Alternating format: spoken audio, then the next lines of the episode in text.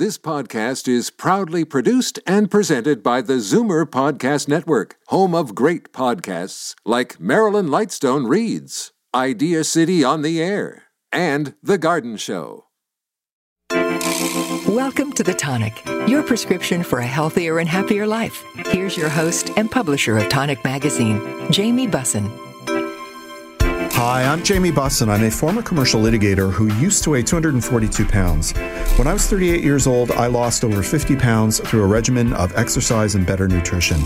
It took me a year to reach my goal, but I thought if a type A personality like me could do it, really anybody can.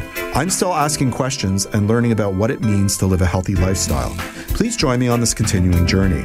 Today, we'll discuss what shingles actually is with Dr. Christine Palmay. We'll find out about the science behind cannabis with author Dr. Benjamin Caplan, MD. We'll learn how to decipher online health information with author and public health advocate Dr. Charles Platkin, PhD. And lastly, we'll discover post Ozempic weight maintenance tips with author Dr. Eric Berg, DC. Before we get to that, here's your tonic quick shot. Researchers at the Norwegian University of Science and Technology have developed a new tool that can help identify the early warning signs of burnout. If you're facing demands and stress at work that seem to be intractable, and you have frequently experienced the following symptoms in recent weeks, it might be a sign that you're on the verge of burning out. Number one, you feel mentally exhausted at work. Number two, you struggle to feel enthusiastic about your job. Number three, you have some trouble concentrating when working. Number four, you sometimes overreact at work without meaning to. It's important to identify the early signs of burnout in order to mitigate the harmful effects. The warning signs are often present before things have gone too far, as long as we manage to identify them. The physical and psychological effects of burnout include cardiovascular disease, pain related to musculoskeletal injuries, sleeping problems, and depression. Organizations can lose talented employees and experience an increase in sickness absence and lost productivity. The Burnout Assessment Tool measures four main groups of risk factors exhaustion, mental distancing, cognitive impairment, and emotional impairment. Burnout is not really an illness, but a feeling of being mentally or physically exhausted, the body's response to a lasting, demanding situation. I'll be joined by Dr. Christine Palmay in a moment, but first, a little bit of business. Question What's the best way to make sure you're getting the most up to date and accurate health and wellness information? Answer The Tonic newsletter, of course. Visit www.thetonic.ca and sign up today. Dr. Christine Palmay is a family doctor and runs a busy practice in Midtown Toronto.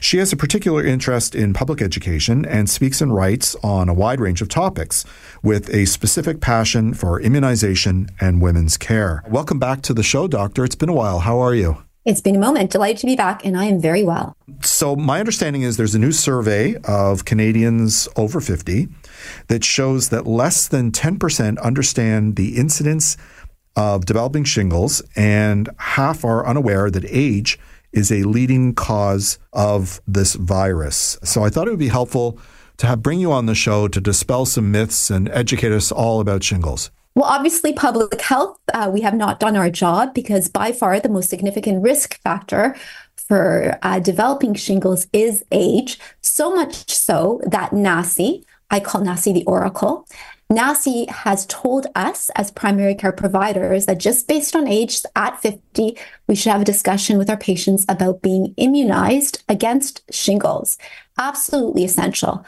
Uh, there are other risk factors, but aging itself is the most significant. And if I may just expand on that. So, I don't have a solution for aging. And I, in fact, don't say age. I say you become a more expensive vintage of wine. but whatever term you use, when you age, you also typically gather baggage. And that baggage are new diagnoses. You know, I have an aging patient population that's aging with me, and my practice was very different 15 years ago than now. People have diagnoses with asthma, COPD, diabetes, you know, tragically, some cancer cases. Those diagnoses also affect your immune system and put you at risk for developing um, you know, uh, diseases such as shingles. I include influenza, COVID, the whole gamut as well. Uh, furthermore, many patients are on medications as they age and they accumulate, we call it polypharmacy, a bag full of pills that may further challenge the immune system. So you can see that as we age, you know, aging itself doesn't happen in isolation, but medically people uh, have quite a different life as decades progress. Oh, I can tell you that is true. Speaking as a man in, in his mid to late 50s. Um, for those who don't know, what is shingles and how is it caused? So uh, when I describe shingles to patients, everybody knows visually, you know, pictures are worth a thousand words. Everybody can sort of think about that rash. But shingles is a reactivation of dormant chickenpox. So chickenpox never really leaves your system. Uh, it lays dormant, so it takes a bit of a hibernation in uh, your sensory uh, nerve root ganglion. And when you are immunochallenged, and that could be based on age or you're under stress, you have medications that challenge your immune system, it reemerges. It, I call it the Loch Ness monster that rears its ugly head at the most inopportune times. Uh, and that reemerges, the reactivation, we call it shingles, right? So it, you actually can't contract shingles. You pass on the herpes virus varicella. Uh, and for people who are not immune to chickenpox, a person with shingles can pass that on. Point being, it's something within yourself that erupts at inconvenient times. And I can tell you that during COVID, which sort of encapsulated stress, psychological, people weren't seeing their doctors, chronic disease management fell by the wayside. There are many people lined up in my uh, at my office door very early in the morning with shingles outbreaks.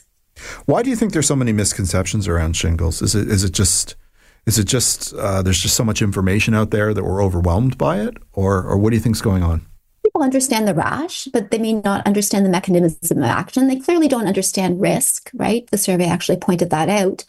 Uh, I think that you know during the past five years we've been inundated with infectious disease uh, information. The Optus Me says that's a great thing. Information is knowledge uh, but it tends to be overwhelming. And, you know, we have many other vaccines that are available for other infectious diseases. And, you know, you can have the same conversation to a certain extent about risk factors relating to age with RSV, with COVID, with influenza, with pneumococcal disease. Um, but it, uh, you know, sometimes it's a lot of information to digest. And, you know, there is a bit of vaccine fatigue. Nobody wants shots in arms. Yep. All I do is speak about vaccines. Uh, I don't love putting shots in arms, um, but it's absolutely essential. You know, preventative care is the way to move forward. I think during the last news broadcast, I sort of said, like during COVID, we only had the option to be reactive. Right now, we have the option more calmly, and it's much easier to be proactive. And in my opinion, that's the best form of medicine preventing disease. If people tend to get shingles, you know, in their 50s, if that's sort of the threshold. Does it wane? Like, is there a happy ending? Like, if I hit 60 or 70, uh, do I have less chance of shingles, or is, or does it continue to be a risk after your 50s? Great question. So the risk of developing shingles increases with each decade of life, uh, ah. and that's the reality. The risk, the risk also of severe shingles increases with each decade in life. So you know, our seventy-year-olds are and eighty-year-olds, and we have an aging patient population. The silver tsunami in Canada. You know, we have many patients over 70 who are living vibrant lives and trying to do so and are retraveling. Um, you do not develop immunity naturally to shingles. So just because you've had one episode doesn't mean you can't get it another time. It's a question often patients ask.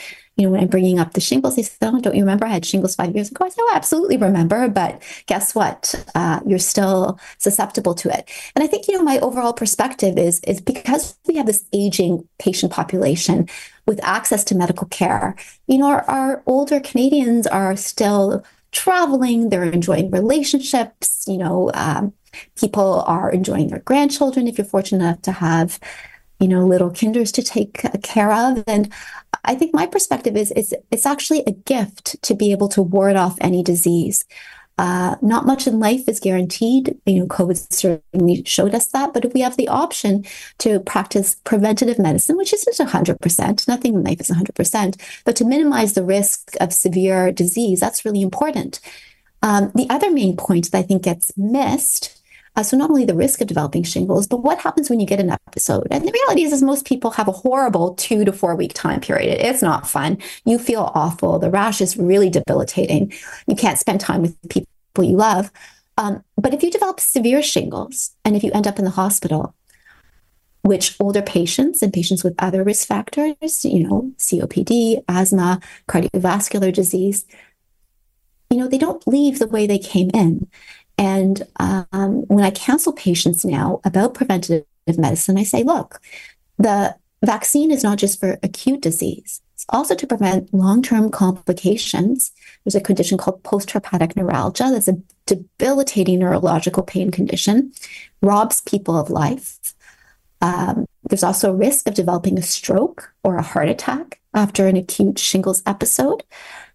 You know, those patients get treated and they possibly leave not able to return to their homes, needing long term care, you know, going into an assisted living facility. And, and I think the concept of preserving independence and aging with grace and elegance as much as you can really resonates with my patients and certainly with myself, right? Planning ahead and looking ahead for the next X number of years of my life. How am I going to live vibrantly? Agreed. Um, so, a vaccine is this the type of vaccine that I, I know there's two shots? When you mm-hmm. get the two shots, are you done, or is this something that you need to boost every now and then? Uh, again, another excellent question. There are a lot of booster questions these days. At present, uh, this actually newer data. We understand that it's two shots still. There's no sense of a third dose. Uh, and in fact, we have robust uh, immune data for 10 years, and mathematical modeling would suggest that we're probably looking at 20 years as well, hoping. Point being, at present, is still a two shot series. Uh, if you're doing shot one, let's call that time zero. Shot two is two to six months after. So there's a big wiggle, wiggle room. Yep. And in fact, during COVID, we were given permission, you know, to give that second shot up to 12 months after and be happy that there was going to be a good immune response. Obviously, access was an issue. Right. Uh, what about fools who only get one shot uh, and forget to get the second? Could be speaking about a personal experience. well, it happens. You know, COVID kind of put a, a cramp in everybody's schedule. Um, you'd never repeat a series. Just get the second shot as soon as you can. Um, we don't fully know what that means in terms of extension data. Those studies are ongoing. Right. Uh, but you generally don't restart a series. Just go in and get as much as you know, as quickly as you can. And thankfully, access uh, has opened up. You know, we are administering shots in pharmacies now, uh, in public health clinics. So it's not the old, you know, family doctor's office open Monday to Thursday, closed on Friday because we've gone fishing. If you could fish, yeah, um, you can access these shots uh, elsewhere. You you referenced earlier uh, the herpes virus. Uh, so mm-hmm. if one has shingles, are they contagious? Yeah. So when you you are contagious, but you don't pass shingles on, so you don't pass herpes zoster on. You pass on the varicella, the chickenpox virus. Okay. So when I see my patients who are have an active shingles case, you know, one of the things I say is you need to stay away from pregnant patients just in case they don't have immunity to chickenpox. You know, that's a, horrendous um, disease to have as a pregnant patient or unimmunized children. You know, in Canada now, we immunize against chickenpox, but you know that immunization doesn't happen right away. So, for example, a grandparent can't necessarily hold their two-month-old if they have an active if they have an active shingles infection. Right. My understanding is like the, the, rash itself can be quite painful, right? Like it isn't just a rash. Oh, absolutely. It, no, it's, it's, a neurological pain. So as I mentioned, you know, the virus erupts in these nerve cells and it's a burning, searing, laser-like pain. And also your immune system's just going crazy. Like you feel systemically unwell, tired, uh, you know, I have some patients that have to take up to four weeks off work, younger patients, because of an episode. So, you know, I'm not suggesting that acute phase is don't worry about it. It is really debilitating. And I think worth the argument to get the shot itself, but not the only reason. The long term complications are also number one, debilitating, and number two, quite scary. All right. So you mentioned I, I caught you talking about Justin Bieber having yes. been rumored having it, and I'm fairly certain he's not in his 50s. So is shingles a thing for people under 50? Absolutely. So there are other risk factors. If you're immunosuppressed, uh, if you're under stress, 100% younger people um, can still develop shingles. The vaccine guidance actually changed.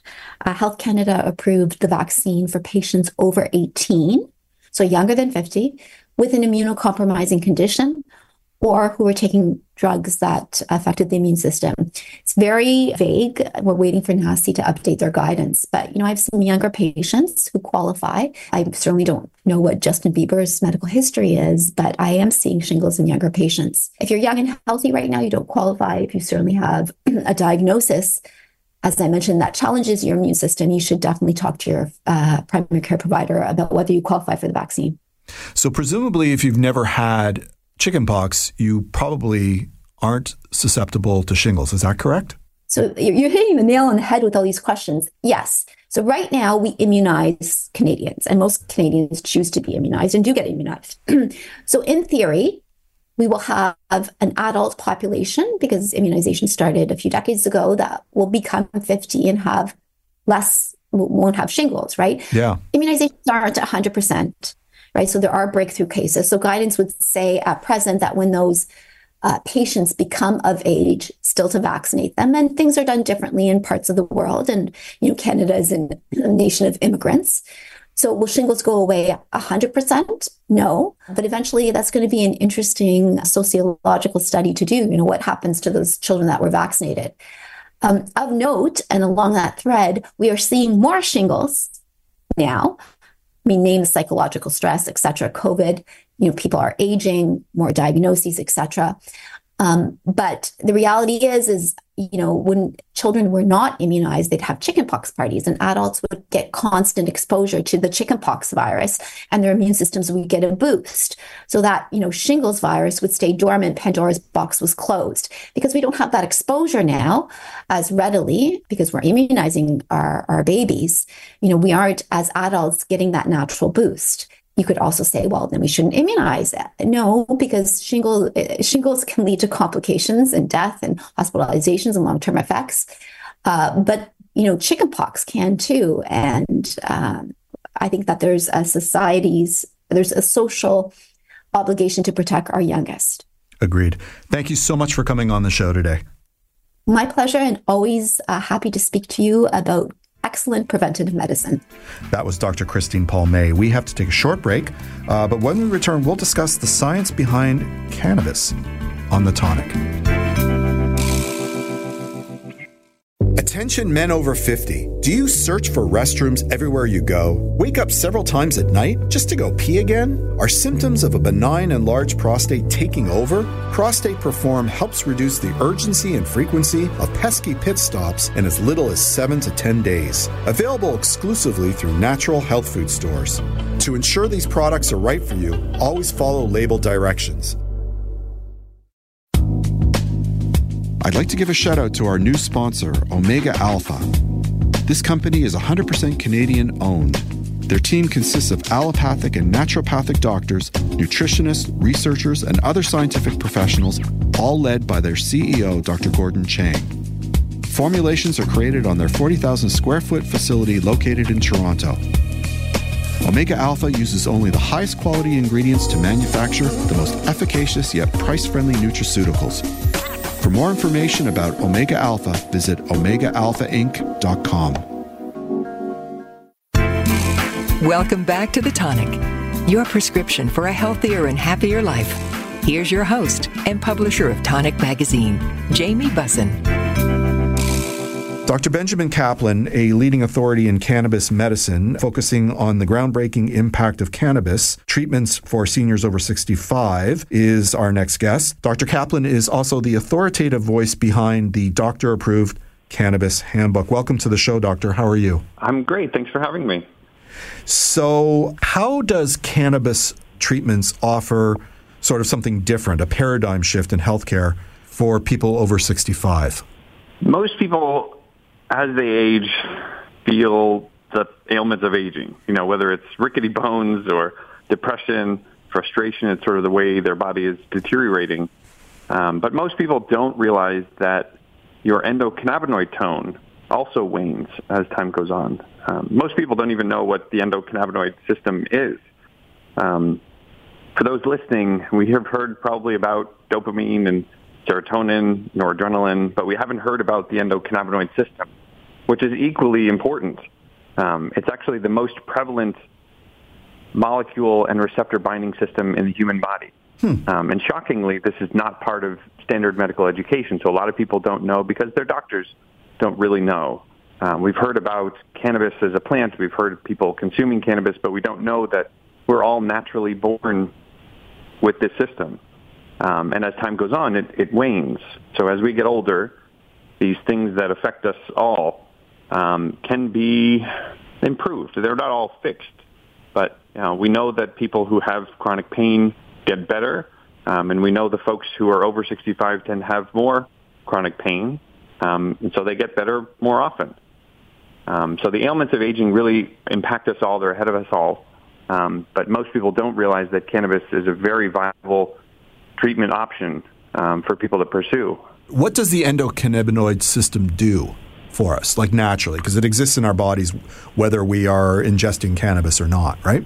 Yeah, we're all born with the endocannabinoid system, um, with a endocannabinoid system. It's sort of the name of um, compounds that reach every cell in our body as well as receptors. Um, and those help us govern system signaling, so nerve signaling, um, hormone signaling. Um, you know, people have called it the sort of balance agent. Um, when there's too much of a certain hormone, it's partly the endocannabinoid system that brings things back into balance. Um, it also happens to affect memory. It impacts the body temperature. It impacts our appetite. Um, it impacts our different arousal states, um, mood, and emotions. Um, so it's very influential in almost every system in the body. Um, but it's not well studied because, in part, we didn't know it existed before the 1980s and 90s. It's, it's a relatively recent discovery, although it's certainly not recent in terms of its biology. Um, evolutionarily, this is found in animals north of insects, all, all animals on, on planet Earth. Hmm. If people are taking cannabis, does that throw our natural endocannabinoid system off, or does it augment it? Right. So if we all have this system, right. Um, some people are born happy-go-lucky. Right. We know those people. They're always smiling. They're always outgoing. You know, often very touchy and, and emotional. And then we also know the people who we might call uh, to have an endocannabinoid deficiency. The people who are more grumpy, who are more in pain, they're suffering more.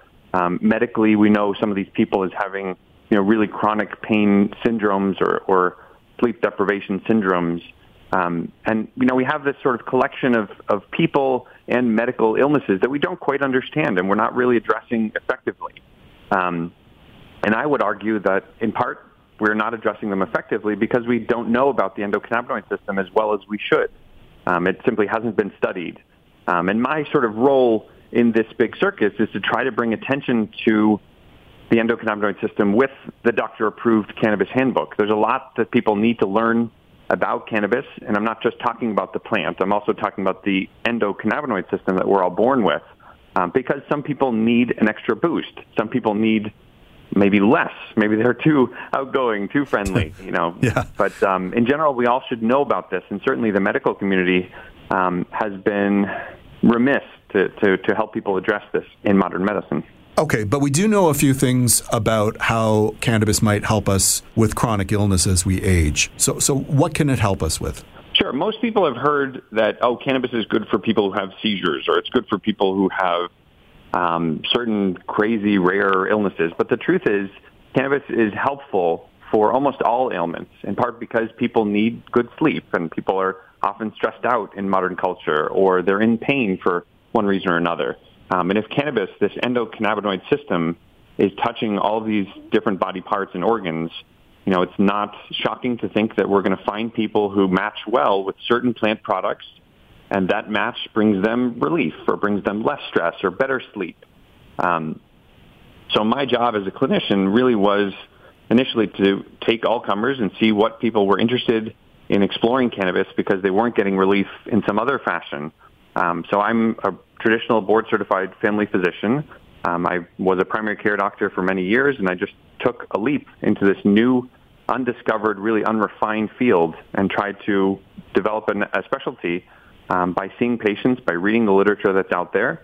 Um, and I've learned since diving in that cannabis is great for people who have mental health issues, people who have headaches, people who are worried about physical pain, um, people who have gastroenterological issues, stomach issues, um, and the truth is, it's, it's good for so much more. Um, we're barely scratching the surface of how this can be helpful, in part because it's, it's a pu- puzzle piece that's been missing for so long.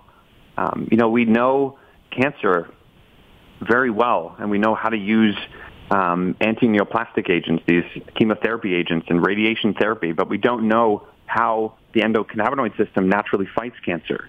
Um, and there are people out there who don't have cancer therapy yet still end up conquering their cancers. Um, so how is that understood? Well, through my lens and understanding the endocannabinoid system, I see a path where the body can fight cancers. You know, if we understanding the endocannabinoid system, if we're augmenting it with some plant materials, um, namely the products that are found in refined cannabis products, there is a pathway where we see eight different methods of action where cannabis can help combat cancers. Um, and I'm, I'm not just talking about helping people feel more comfortable or less nauseous when they're doing chemotherapy. I'm talking about the action of our natural endocannabinoid system and the action of plants that people can consume to help fight their cancers. Um, and that example applies also to things like sleep and things like stress and things like pain. Okay, so when you're talking about cannabis affecting those types of issues, are we talking about empirical studies or anecdotal studies? Or are there, for example, lab tested studies where we can sort of prove chemically and categorically how, how the cannabinoids are helping with those issues? So there's there are many, many different ways of studying the effect of cannabis. Um, there are randomized controlled trials, which is sort of the gold standard of medical study. There are right. also observational trials. There's really, um, I think, 260 or 280,000 studies about cannabis and its different chemical components. Um, there are also, you know, what we call socially anecdotal um, evidence, and that's people telling repeatedly the same story. You know that oh, this helped my friend with sleep, or that helped my friend with pain. Um, you know, those can be organized in in scientific ways and, and, and help feed out um, the baloney from the from from the noise that separate the noise from the fact. Um, but I've also had the privilege of overseeing close to 280,000 patients um, in my various jobs through the cannabis industry. Um, I also have an active patient population of over 18,000. Um, and I'm recording data. I'm learning from my patients, um, seeing what works for them, what the routines are that they're using and discovering patterns. Um, and those are the patterns I've published in the doctor-approved cannabis handbook so that everybody in the world, not just part of my clinic, can read what's working for people and, and which conditions and what products and what those specific formulations and routines are. So selfishly, I mean, I can tell you anecdotally that for me, even recreational cannabis helps me sleep. Okay, so I, I believe you have a believer here in that aspect of it. But do we understand physiologically why that might be the case? Your comment about enjoying cannabis for sleep makes a lot of sense. That's the area where most people find relief with cannabis. Um, it's actually chapter seven of my book. Um, and we cover the reasons why. Um, they're still theoretical, um, but there are reproducible patterns that I, that I point to. We know, for example, that some of the major components of cannabis, namely THC and CBD, um, but also many others, bind to muscle tissue. And when those touch muscle tissue, they help the muscles relax. So if you think about a massage helping you feel relaxed enough to get to sleep, there's a lot of sense to think that, well, cannabis will help relax your muscles and help you get to sleep. Um, but there's also another side to cannabis, which is that it helps people unwind. It helps people stop focusing um, on things that might be ruminating through their mind. You know, when I think about yep. um, veterans and PTSD or people who've been through emotional trauma or physical trauma, um, those are very stressful. And oftentimes people report they're thinking about them while they're lying in bed and they can't stop the thoughts from spinning, except when they turn to cannabis. And when people are consuming cannabis, those ruminative thoughts tend to quiet down and they can feel a little bit more at ease mentally. Um, so there's a physical component of cannabis that helps people relax. There's a intellectual or cognitive mental aspect of cannabis that helps people relax. And for different people, they sort of gravitate toward different types of cannabis because they match with what their ailments, their concerns really are. Um, so almost organically, naturally, we're having a group of people who tend to, to, to lean on one type of cannabis and different types of people lean on a different type of cannabis. Um, and my job as a scientist is to organize those and to really surface those patterns. You know, what dosages are the dosages which work for sleep or what types of products tend to work for sleep? And those are the those are the keys that I've left in the doctor-approved cannabis handbook for everybody to read. Very quickly, one last question: uh, If somebody were interested in picking up your book, wh- where should they go? So the doctor-approved cannabis handbook is sold wherever books are sold. Certainly Amazon, Barnes and Nobles, all the major bookstores. Um, I also have a website that I've built which people can, can lean on if they don't want to pay for the book, but they still want to learn. Um, that's Caplan Cannabis, C-A-P-L-A-N cannabis.com. Thank you so much for coming on the show today. Thanks for having me. I appreciate it. That was Dr. Benjamin Caplan. We have to take a short break, but when we return, we'll discuss deciphering online health information on the tonic. Tired of lineups at your pharmacist? Why not try PharmaZ at the Zoomer store? Powered by the Health Depot, an Ontario accredited pharmacy, PharmaZ offers a concierge approach to filling, refilling, and managing your prescriptions with free delivery anywhere in Ontario. To get started, visit zoomerstore.com and click on Pharma Z. And then click on the Circle of Care Pharmacy program for your free initial consultation with a clinical pharmacist. Don't wait, go today. At Pure Encapsulations, Pure isn't just something we are, it's what we do. Clean, simple, goodness. It's a pure process with pure ingredients from start to finish. Each supplement is free from unnecessary additives and many common allergens. Because good starts with nutritional supplements that say what they do and do what they say. Welcome back to The Tonic, your prescription for a healthier and happier life. Here's your host and publisher of Tonic Magazine, Jamie Bussin. Charles Platkin, PhD, JD, MPH, is a distinguished lecturer at Hunter College in New York City and the former executive director of the Hunter College New York City Food Policy Center. He's also the founder and director of the Center for Food as Medicine, and you can find that at foodmedcenter.org. Additionally, Dr. Platkin is a nutrition and public health advocate whose syndicated health, nutrition, and fitness column, The Diet Detective, appears in more than 100 daily newspaper and media outlets. He's also the founder of thedietdetective.com, which offers more than 700 articles and interviews on nutrition, food, and fitness. Welcome to the show, Charles. How are you? I'm fantastic. Thank you for having me on the show, Jamie. Appreciate it. So you don't know this because this is your first time on, but one of my pet peeves is sort of people getting their information online and it isn't always the best information. We've kind of lost the ability to tell the difference between fact and opinion. So I think you share some of my concerns. So I thought it would be interesting to bring you on the show so we can sort of sift through that. Does that make uh, sense to you?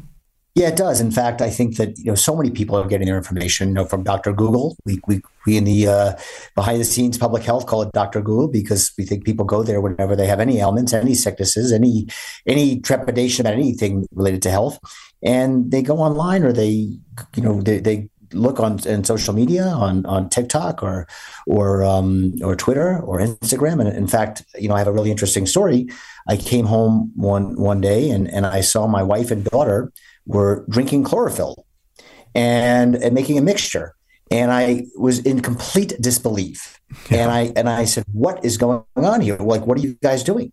And you know, you have to understand my background is in nutrition and health. I'm a leading expert around the world. I'm consulted by all kinds of people. And here, my wife and daughter are, are drinking chlorophyll because they saw it on TikTok.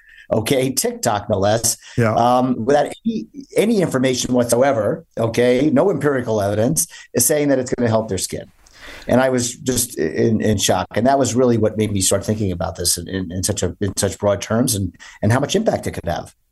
I think it's sort of like uh, uh, understood, but for somebody who can't wrap their head around it, why do you think it's important that we get good health information?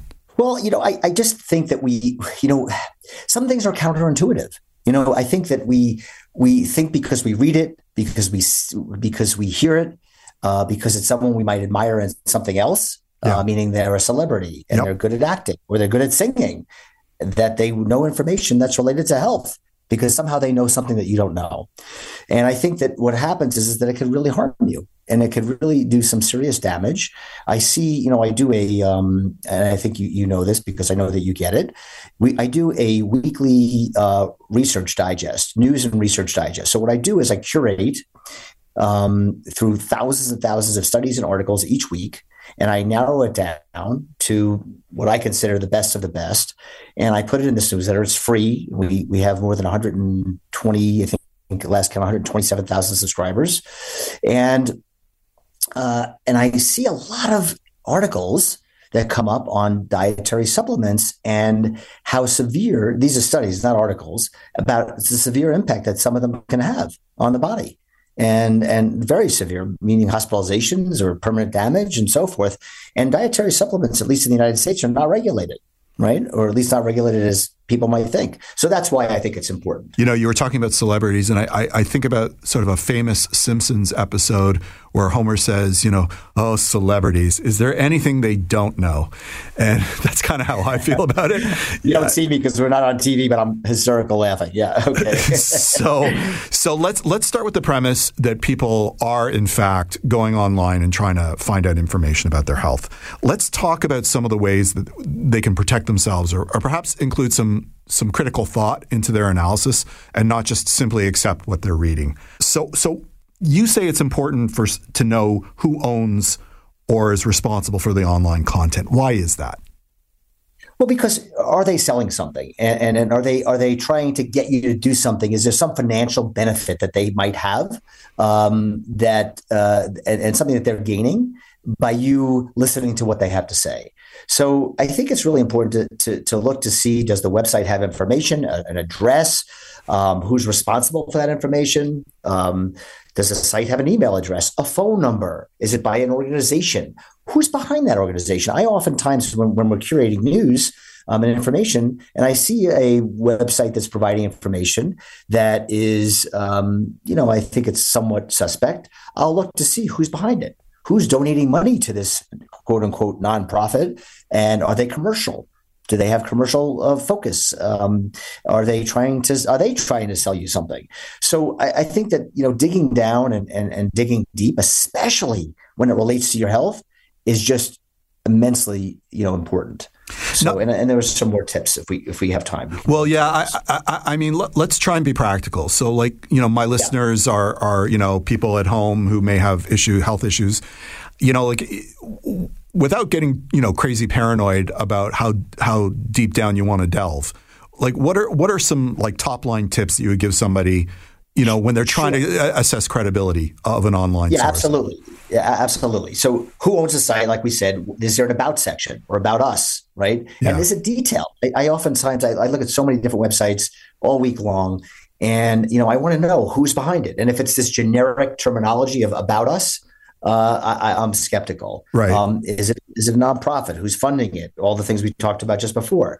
Does it explain the mission and purpose of, of the website? Is there, like I said, is there an address? Um, if you look it up on a search engine, is there a street image? What does it show? Why why was the website created? I mean, there, there needs to be a purpose, right? What are they gaining from it? Is it educational, corporate? They try to sell a product or service like we t- talked about? Um, are there names behind it? Right. Do they have degrees, MDs, PhDs, uh, NDs, naturopathic doctors. What is their background? And I think that that becomes really critical. Um, and if they don't have, you know, um, you know, not that PhDs and uh, you know and, and, degrees are not relevant are, are always relevant and always make it perfect. But I think if they don't have that, there should be a story, right? There should be some story behind it that's credible, relevant, and makes sense. Right. Okay. And they should be someone that you can look up. Yeah.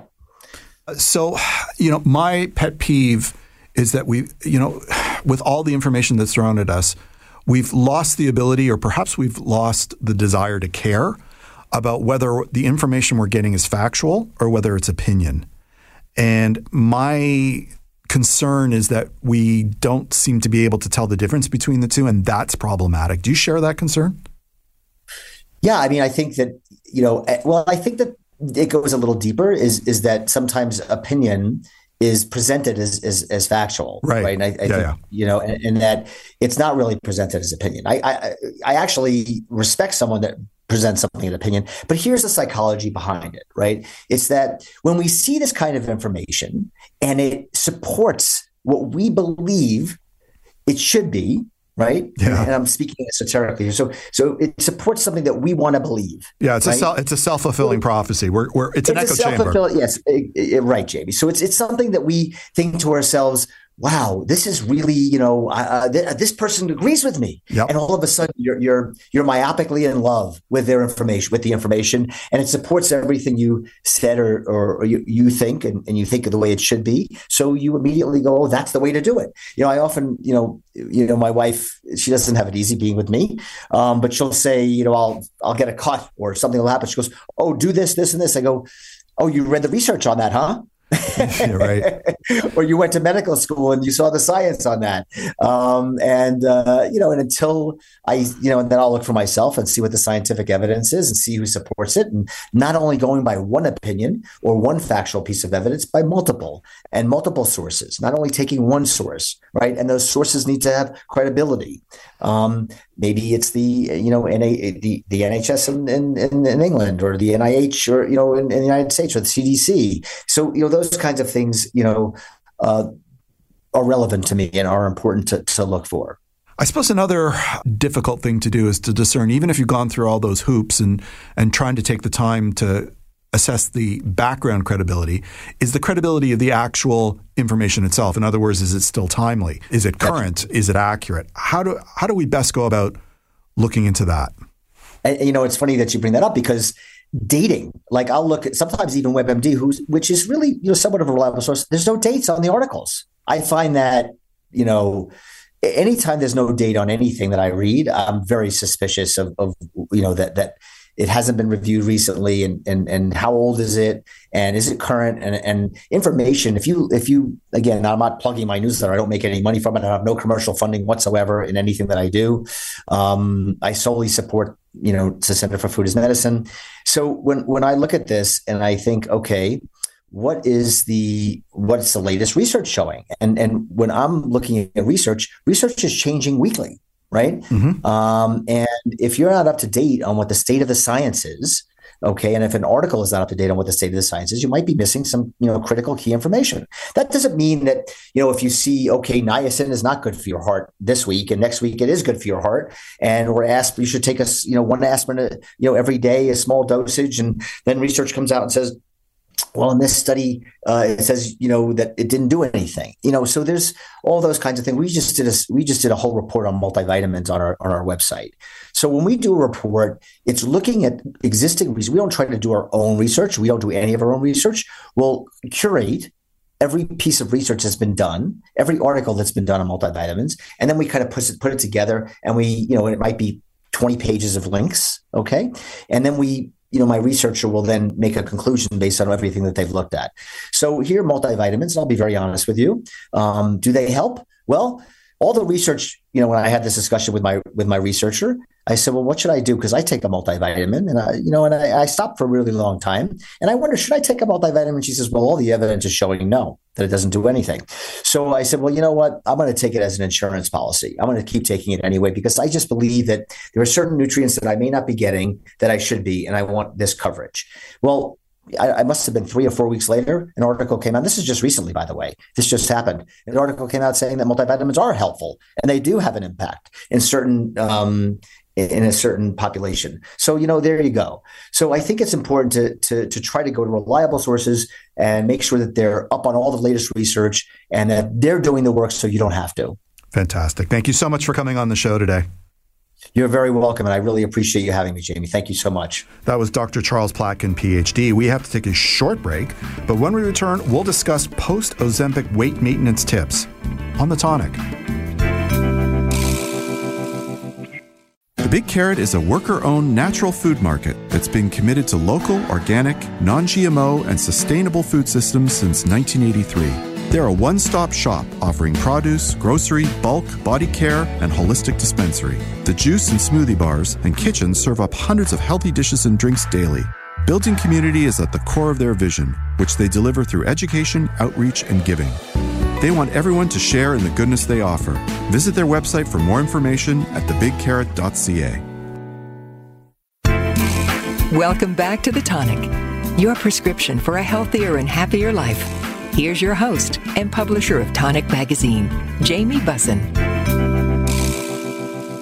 Author of Amazon bestseller The Healthy Keto Plan and known for the seven principles of fat burning, Dr. Eric Berg is a longtime YouTube influencer with over 28 million subscribers on all of his channels, getting 200 million views per month. For over 30 years, Dr. Berg has experienced a passion to teach and share health related topics, including healthy keto, along with intermittent fasting as a basic long term eating plan. He has personally worked with over 40,000 people, including Hollywood top actors, senior U.S. government officials, MDs, top CEOs of prominent corporations, scientists, stay at home moms, and high school students on how to use natural methods, nutrition, and the healthy version of the ketogenic diet uh, which he has trademarked uh, as Healthy Keto. Welcome to the show, Dr. Berg. How are you? Thanks for thanks for being here. I'm looking forward to the show.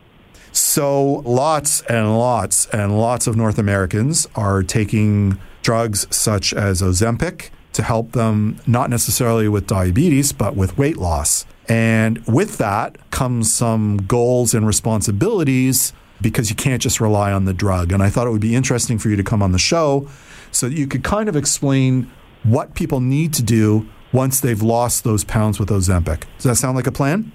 That sounds like a great plan. So, why is it important to have a sustainable approach to maintaining weight loss after taking a drug like Ozempic? Well, the drug unfortunately doesn't focus on the dietary changes. It's mainly kind of mimicking certain chemicals in the body that get rid of hunger. So, you know, when you want to maintain the weight you just lost, uh, now it's going to be a shift to really doing a deep dive into changing your dietary habits so you can actually, um, you know, continue to lose weight. The similarity between um, Ozempic and the ketogenic diet is that you you do lose your appetite. So the appetite goes away, which makes it easier. So that's beneficial. But if you're going to maintain the weight, you better start to really look at the macronutrients, especially your proteins, because a lot of people that lose weight on Ozempic, they lose fat, but they also lose muscle mass. So they better be increasing more protein to compensate for any loss of muscle that they went through. I think it's really ironic, and, and, I don't mean this to be judgmental, but a lot of the people who take Ozempic for weight loss are probably in the boat they are in because they weren't eating healthy and they weren't exercising and making all the lifestyle choices, which led them to perhaps be obese. And now they're taking this drug that has helped them overcome that hurdle and they have to kind of do the things that they probably weren't weren't doing before. So, uh, you know, I, am yeah. I, am kind of curious in the long run how this is going to play out. What would you, what do you think from a nutritional aspect should be the focus? You mentioned protein. Do you want to talk about that, that a bit and, and yeah. perhaps what else they should be focusing in on? Yeah, because my, my, the whole philosophy is to you know um, people want to lose weight to get healthy, but you really have to get healthy to be able to lose and then maintain that weight. Yeah. So as you're you're going on this diet, um, it better be filled with nutrients. The key nutrients for someone that just lost weight or is trying to lose weight is you want to make sure you have the protein. You want to make sure you have electrolytes, including sea salt. That's a really important one. A lot of people, if they're low in salt, they're going to feel weak and tired, especially if they're on a low carb diet. And then, of course, you have the B vitamins. So so if you have a diet that includes all that, you're going to be good to go. But I mean, think about so many diets that just are um, packaged foods, and they might lose weight, but they don't really. They're not getting healthier as they lose weight. They they don't look healthy. They look kind of ragged. So, yeah, those are some key points. So I, I think you sort of mentioned it briefly before, but you see the keto diet as being sort of very helpful in maintaining the weight loss that results from Ozempic. Do you want to elaborate on that a bit? Well, the very reason why Ozempic uh, works for people, because it does work, because it helps you maintain your blood sugars. Well, that's what's similar about the keto. The keto goes right after that blood sugar, but not artificially, but it does it uh, directly. So you're going to lower your blood sugars. You're going to correct the actual reason why you're overweight in the first place. So it's it's the exact thing people need. You know, they should have done even before right. they started the diet. You know, so you get on that keto and um, you know, now you can actually correct the real problem. So I'll tell you, like we, we have had a lot of guests on the show who espouse the keto diet. I can't argue against the fact that it can work, but I think one of the problems with it is I think it's a challenge to maintain. Do you want to address that? It is a it is a challenge. Um, I, I tell you, you know, most people will stick with it because they feel so much better and it's work. But yeah, so that means staying away from carbs. Well, guess what? You have holidays, you got events, you got you go in the grocery store. It's just it's in your face twenty four seven. So.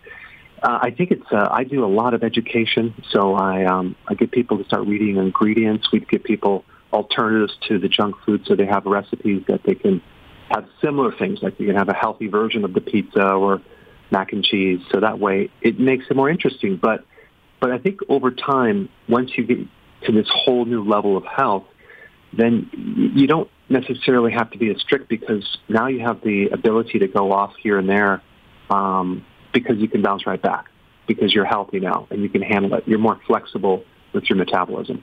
I, I mean, a lot of the people who I've ha- who you know who I know who are on the keto diet I mean, they go off and on it, right? I mean, it's really hard to yeah. do indefinitely, and and I think it's probably even recommended yeah.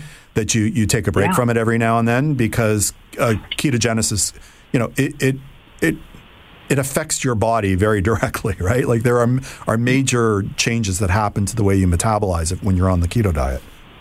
I think it's important to go off it because that way you could actually really compare to see what it feels like when you're not on it and then you can go back on it until the point where you're like, okay, I think I decided that I'm going to stick on it because I feel so much better. So I think it's important to go off it and play around with it and see what works for you. But um, the point is that um, you know when you start doing a diet, if it's a higher carb diet, it's going to be really hard because you're always going to be craving the, the wrong things. So at least with keto, your appetite goes away. Another lifestyle choice that you you recommend, as I understand it, is intermittent fasting. And I will say, I know that a lot of people get tremendous results with intermittent fasting, but it also has some drawbacks as well. But you, do you want to explain a little bit about, you know, what, how you feel about intermittent fasting and how it fits into this?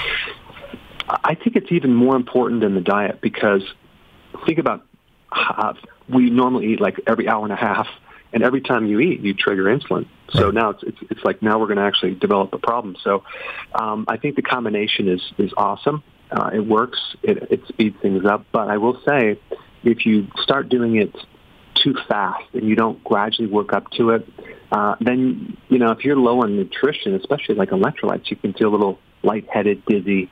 So I always suggest you start with maybe eliminating your breakfast, and then you you start with two meals a day, and you do that for a period of time until you get comfortable, and then gradually do it. Not quickly. We don't want people to faint, but over time you'll you'll get better and better at it. Okay, so there are different types of intermittent fasting. Are you sort of like the 16-8 guy?